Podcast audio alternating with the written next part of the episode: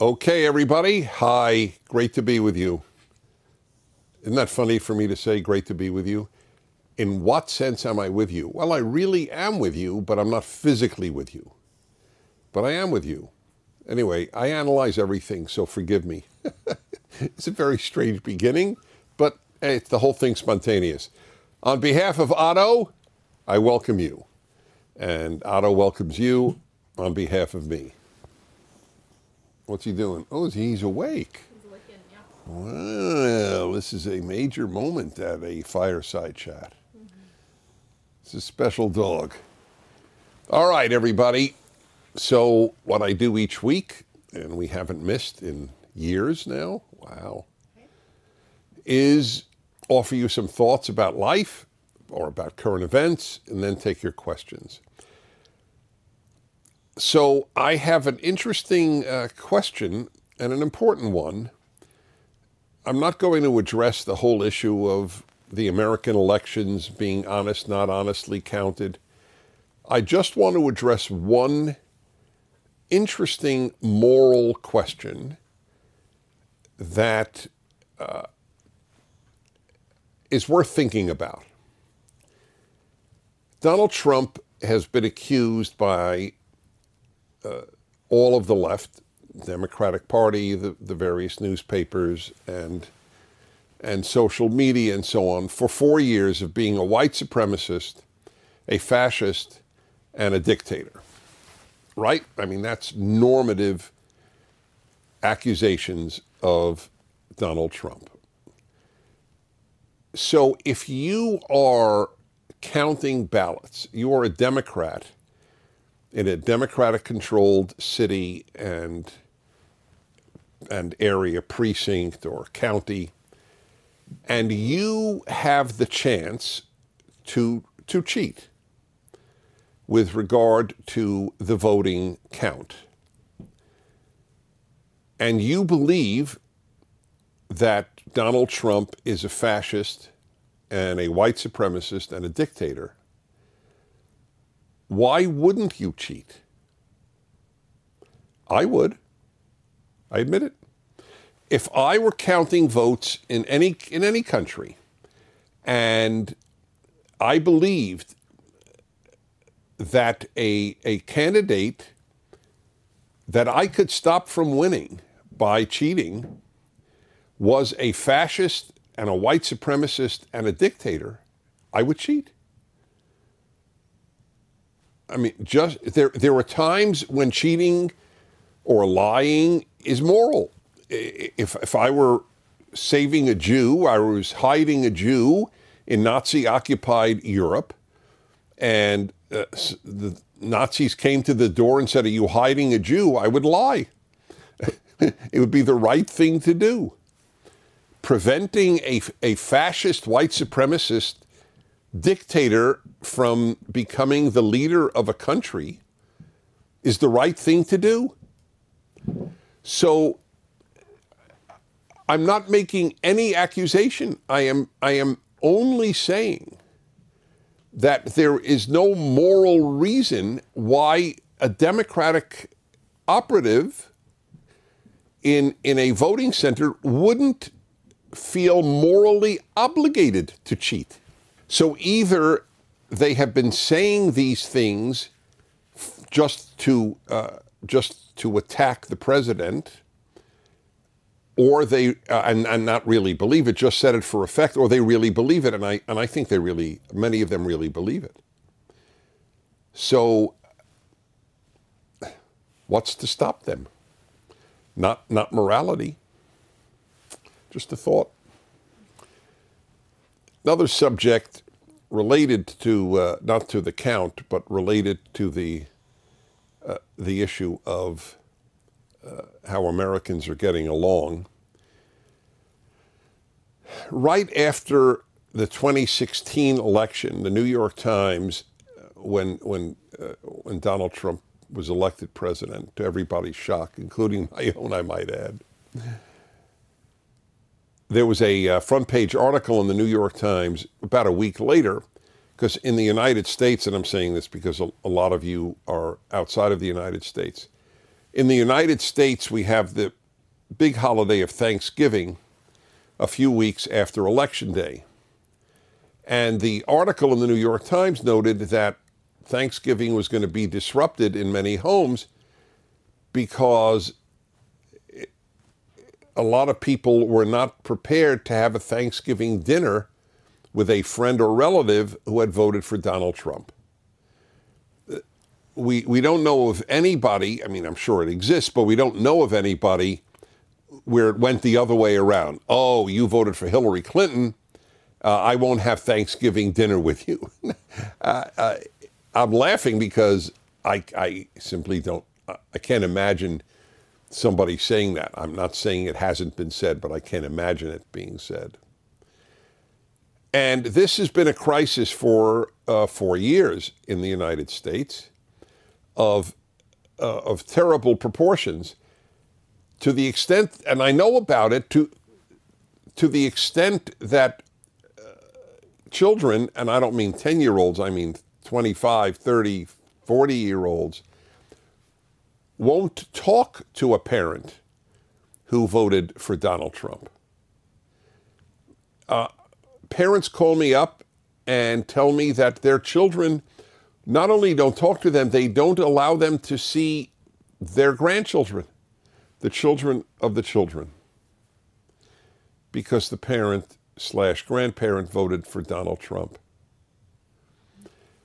And this is one of the reasons that I believe that the left, not liberals, I always make a distinction. There's a huge distinction between a liberal and a leftist.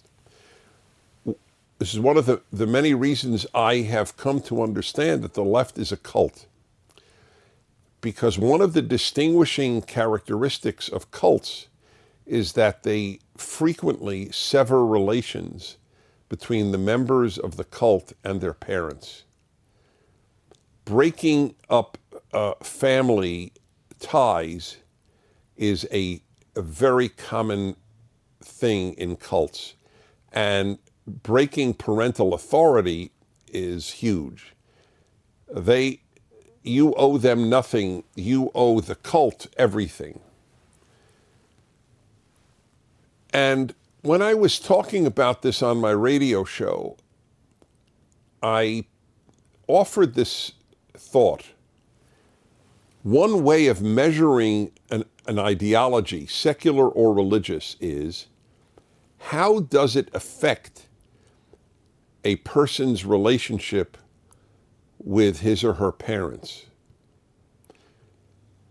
Does it bring parents and children together, or does it separate and alienate them from one another? So I was thinking about uh, children, adult children, who uh, become Christian or become religious Jews. And in, in every case that I know, doesn't mean in every case on earth, but in every case that I know, it actually brought parents and children more together, even if the parents did not accept that religious faith.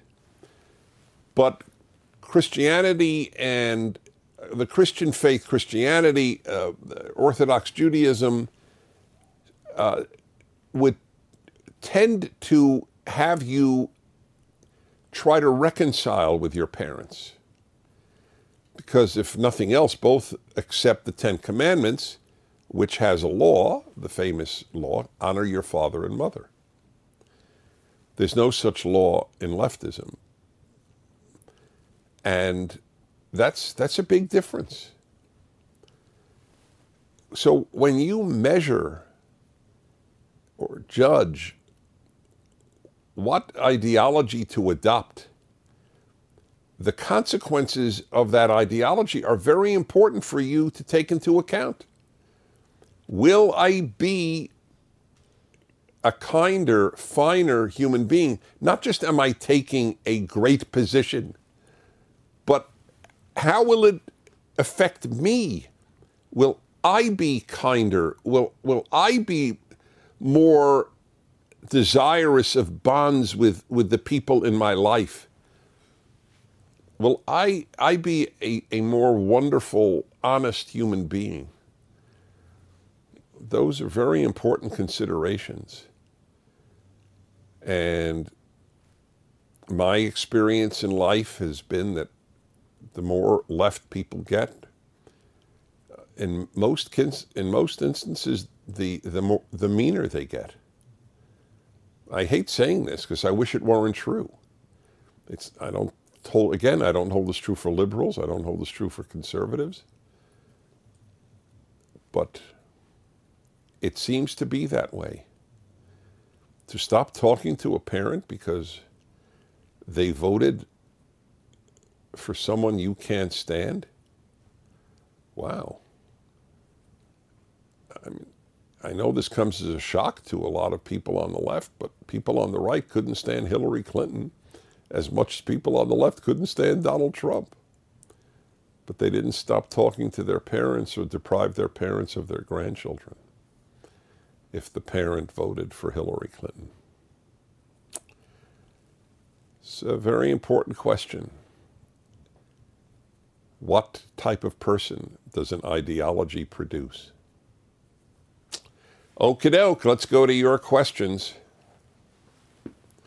And we begin with Hi.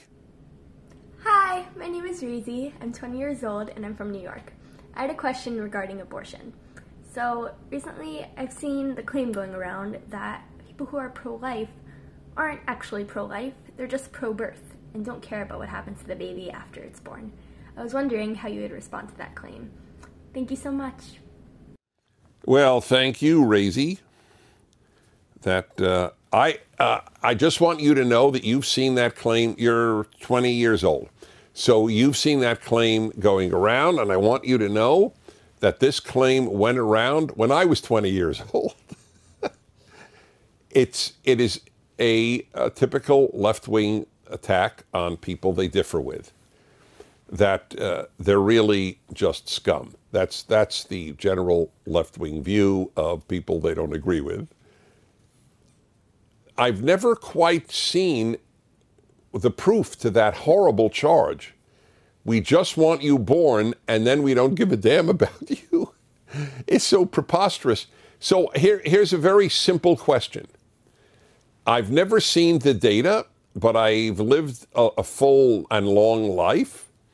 And I can tell you uh, that uh, I would love to see the data on who is more likely to adopt a, a child uh, with disabilities, a leftist or a religious Christian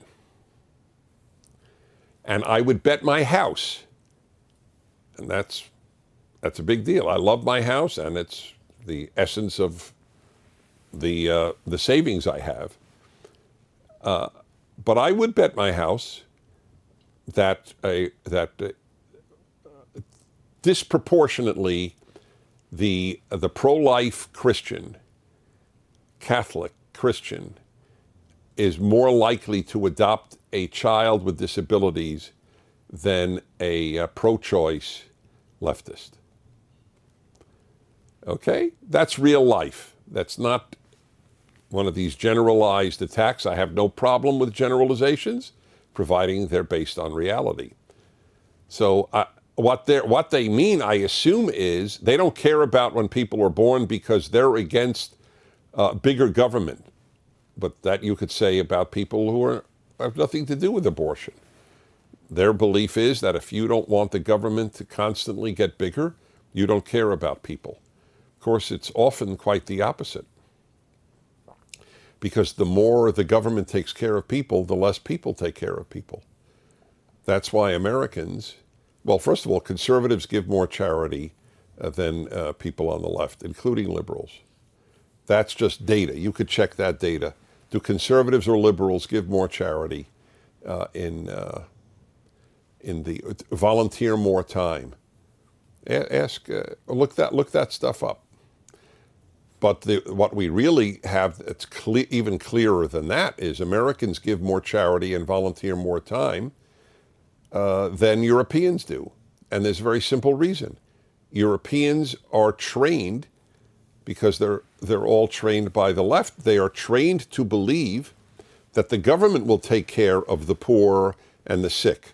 I don't have to take care of the poor and the sick. I don't even have to take care of the poor and sick in my own family. The government will. That's that's that is why I have a speech on the internet. I gave it at the University of Wyoming. Socialism makes you selfish, and you should, uh, if I may say that, you should watch it. Uh, okay, Amy, 27, Germany. Hi, Mr. Prager. I'm an Egyptian, so I guess it's Ami, not Amy. I'm an Egyptian studying in Germany. Your wisdom is something I wait to listen to every week. Thank you. My question is what do I do if both my professors and other students in class are always very aggressive in attacking conservatism slash capitalism? I feel like giving up and just keep my views to myself because the aggression escalates very quickly and I feel alone in the fight. First of all, let me just say that if you're an Egyptian living in Germany, obviously your two primary languages are Arabic and German. It's pretty good English. Yes. I got to say that that's. Uh, I mean, I hope I meet you once, or even twice. So well, let's see. What do I do about uh, they uh, they escalate uh, the aggression? You feel like giving up. So I've been thinking about this a lot because I've been getting this question for years. If I speak up, I again I may lose my family, like I just described earlier. I may lose friends. I may be, uh, you know, removed from everybody's Facebook page. I may be attacked on social media. I may even get fired from my job. I may get a lower grade in college. I am aware of all of that because the left is mean, and that's, that's true. We don't do that to them. So here is a thought 70 million Americans voted for Donald Trump. 70 million Americans, essentially, uh, or whatever the, the number would be, but half of America voted uh, conservative, voted Republican. Imagine if they all spoke out. Imagine if 70 million Americans just decided, I don't care about what will be done to me on social media or by friends who really don't like me, apparently. But I am no longer willing to hide what I stand for. The country, this country would change radically for the better. Because they believe correctly that if they bully conservatives enough, they will force them to shut up. I receive letters because I'm involved in music. I receive letters from members of, of orchestras in the United States. And they, they tell me that they, they just can't say anything uh, for fear of if they, you know, they may get thrown off the orchestra, but their bigger fear is just being ostracized by their colleagues, which is a bad thing in an orchestra. you, you need each other very much in an orchestra. But I, I know how prevalent this is, and you, we need a campaign to get people to speak up. If, if one tenth of those who voted for Donald Trump came out of the closet, it would be very dramatic. Seven million Americans just saying, I, I, I will no longer uh, be bullied by left wing totalitarians. So I would say to you, Ami, that's right. You're not the only one in Germany who thinks like you do.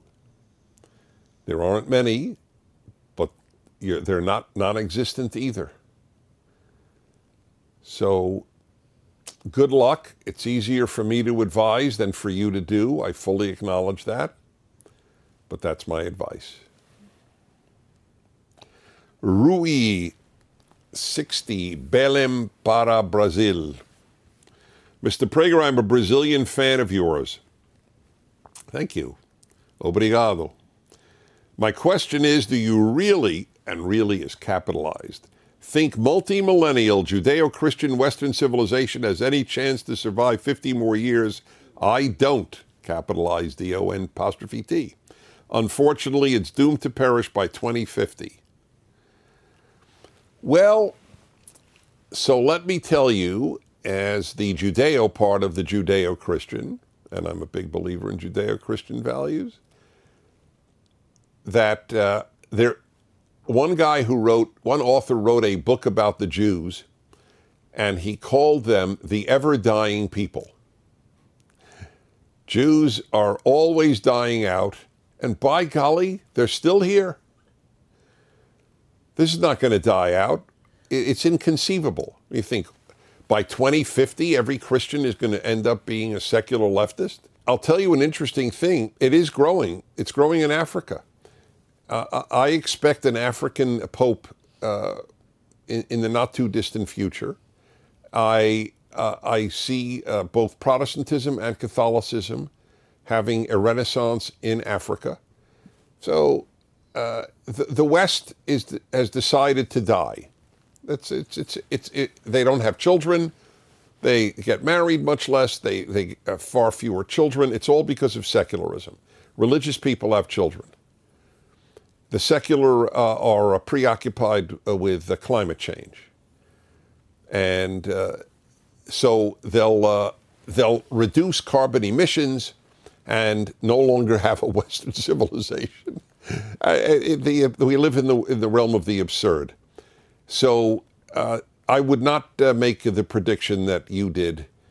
Uh, but I will say religious people have to know how to make the case for religion.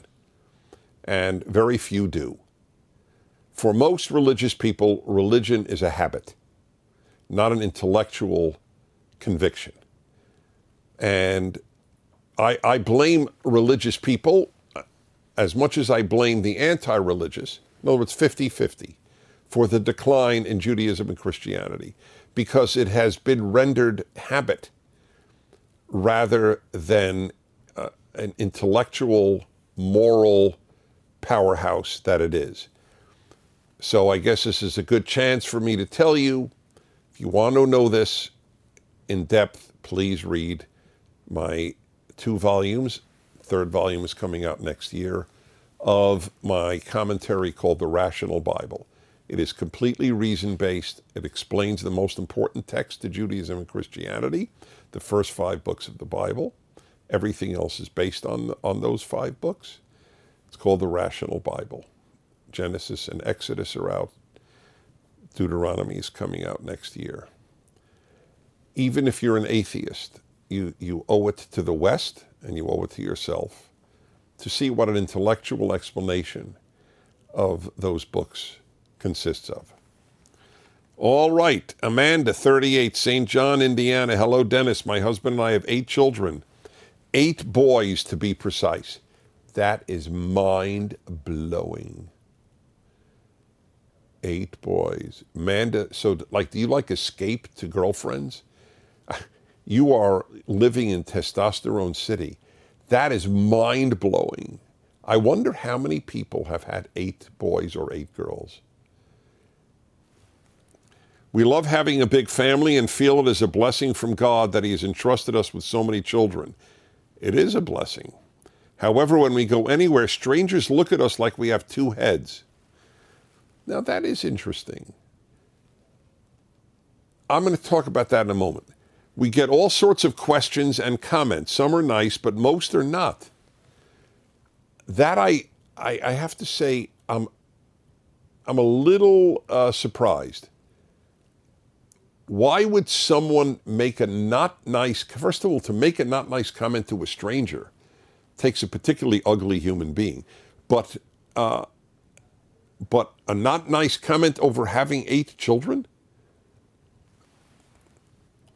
Women are act shocked that I would choose to give birth eight times and be a homemaker. It was not that long ago in America. So it must be then, I guess, women making these comments. I believe that. I can't imagine a man making a comment to a family, oh, I can't believe you're doing that. Uh, which is one of the reasons, by the way, that I've never bought the idiocy that women are superior to men.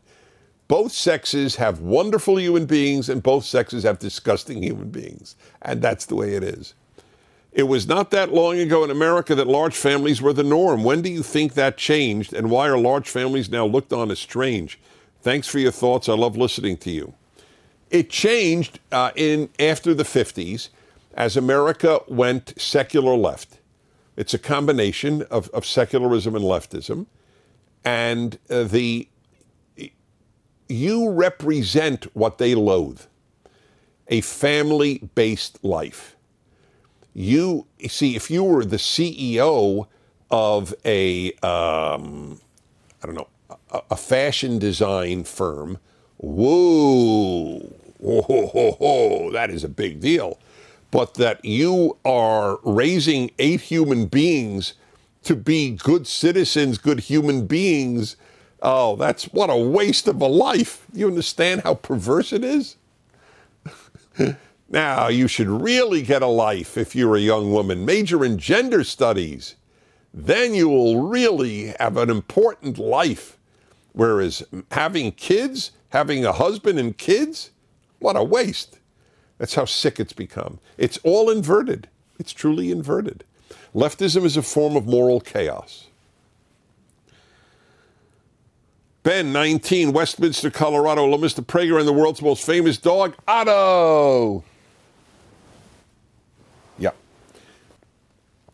Otto's immediate response to hearing his name must move you. I would like to begin by saying your fireside chats have brought a lot of joy and wisdom into my life. Excellent. I am currently reading your book, Think a Second Time, and I recently ordered Happiness is a Serious Problem. Thank you on both. Think a Second Time is 44 essays on 44 subjects. It's, a, it's the perfect introduction to my thoughts on a lot of subjects. Think a second time. I was curious if you talk about insecurities in that book, the book on happiness. I was also wondering if you could give a short answer on how you personally deal with insecurities. Thank you and God bless all those at PragerU. Thank you. God has blessed all those at PragerU. I think they feel it. Isn't that right to say? It's a very good question. I don't address the issue of insecurities in the happiness book. And you have prompted me uh, to raise that issue on my happiness hour so I could talk it over with people who call in from the millions of listeners.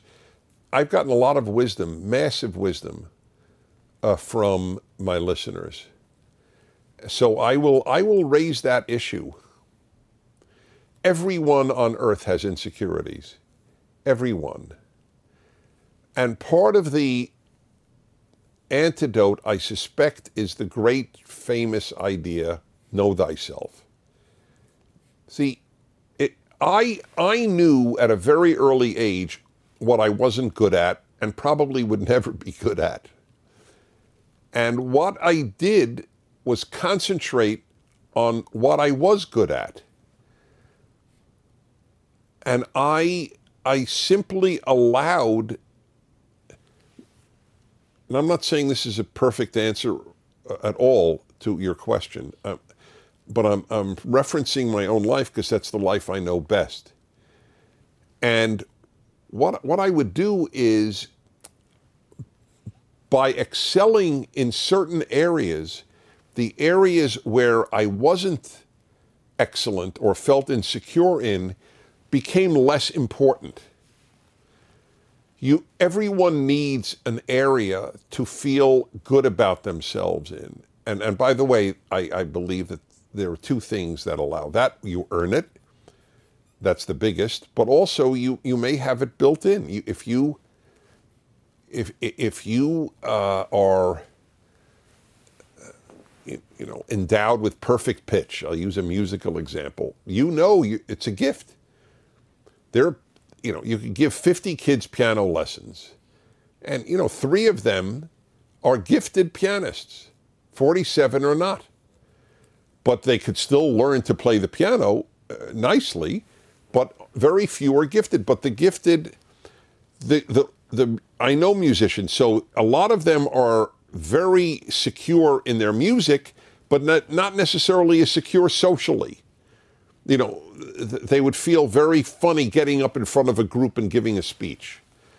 I would have the opposite. I I I find talking to groups effortless, uh, and I, on the other hand, I, I knew at an early age I, I was never going to be a good instrumentalist. That's why I learned to conduct because that was my way of playing an instrument, the orchestra.